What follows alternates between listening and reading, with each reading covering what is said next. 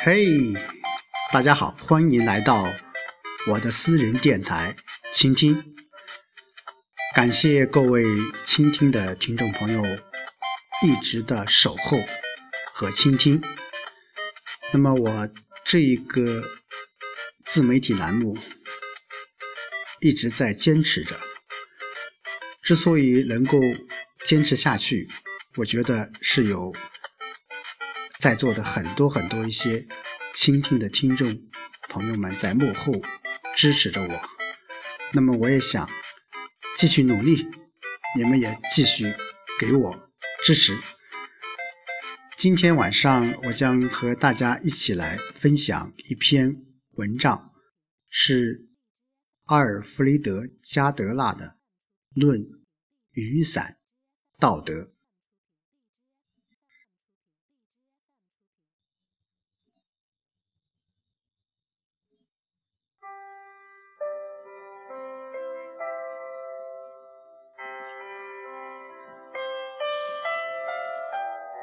我正沿着海滨大道走着，忽然遇上了急促的阵雨，可是我并没有撑开我的雨伞。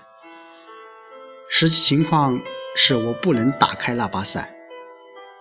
首先，那伞架根本就撑不开；再说，即使能撑开，我也不能争取举着那么个玩意儿，因为我不愿意举着那一把像伞不成伞的鬼东西在人前露面的心情。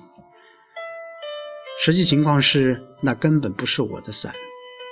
对于那位伞的主人，我现在真十分盼望他能有机会读到这篇小文章。他拿走了我的丝绸雨伞，我便只好拿了它作为交换留下的这把雨伞。我猜想，他准也打着我的那把伞，正得意洋洋地在海滨大道上溜达。他要是看到了手里……捏着他那把该死的破伞，浑身还给淋得透湿的这家伙，准不免会对他投以轻蔑的眼光。我敢说，那流氓在看到这破玩意儿的时候，一定忍不住暗笑了。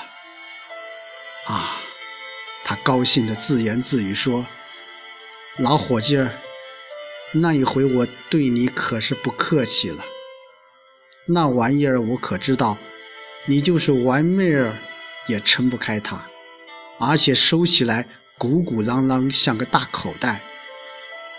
哈，你再瞧瞧这吧。可我让他去昧着良心自鸣得意吧，他正是那种我愿意叫他缺乏雨伞良心的家伙。你明白？我讲的是些什么样的人？他绝不会把手伸进别人的口袋，即使有机会，他也不会伪造支票，或是敲开别人的钱箱。可是他却总爱跟人交换雨伞，或者借人的书总忘了归还，或者遇有机会便要跟铁路局开个小玩笑。实在说。他为人绝对诚实，绝不让自己的诚实遭到严重怀疑。也许他只是随便一伸手，从理发店的伞架上拿走了你的雨伞。他明白，不管怎么着，反正不可能抓到一把雨伞比他自己原来的更坏。他却有可能抓到一把稍好一些的，一直到。走出很远以后，他也没正眼看看他手里的那把伞。然后，我的天哪，我拿错了别人的伞。他说，露出一脸吃惊的神色，因为他实在愿意看到自己是弄错了。呵，你瞧瞧，现在再回去也是白跑，他肯定早走了。哎。好在我把我的一把留给他了。就这样，我们跟自己的良心捉着迷藏，光是不让别人抓住还不够，我们也绝不愿让自己抓住了把柄。有许多人一向为人清白，在一般情况下，谁都认为他为人无懈可击，实际也都免不了有点缺乏雨伞道德。要说到书籍，谁还有什么道德可言？我记得几年前，一位著名的牧师兼文学批评家去世了，他的藏书被公开拍卖，真是琳琅满目，全是些难得的珍本。他原是研究十七世纪文学的一位权威，那些书主要也是有关那一段时期作家的作品，其中大部分书上全都印有全国各地图书馆的图章。把那些书借出以后，一直也没有个适当的机会把书还回去。他们于是便像法院的案例一样，在他身边累积起来。而他可是一位神职人员，讲起道来说的头头是道，这一点我便可以作证。而且你如果一定要逼着我问问我，我怕也得承认。硬要让一个人交出一本他真正心爱的书，的确也是一件难事。说实话，关于书籍，只有我认识的一位先生所奉行的一套原则是唯一稳妥可行的。有一天，有个朋友找他借一本书，实在抱歉，他说：“我不能借给你。”你们有吗？他的朋友问他：“有的，我有那本书。”他说：“可是我早定下一条规矩，绝不把书借人。你瞧，借书的人是从不肯还书的。这一点，凭我自己的经验，我也完全知道。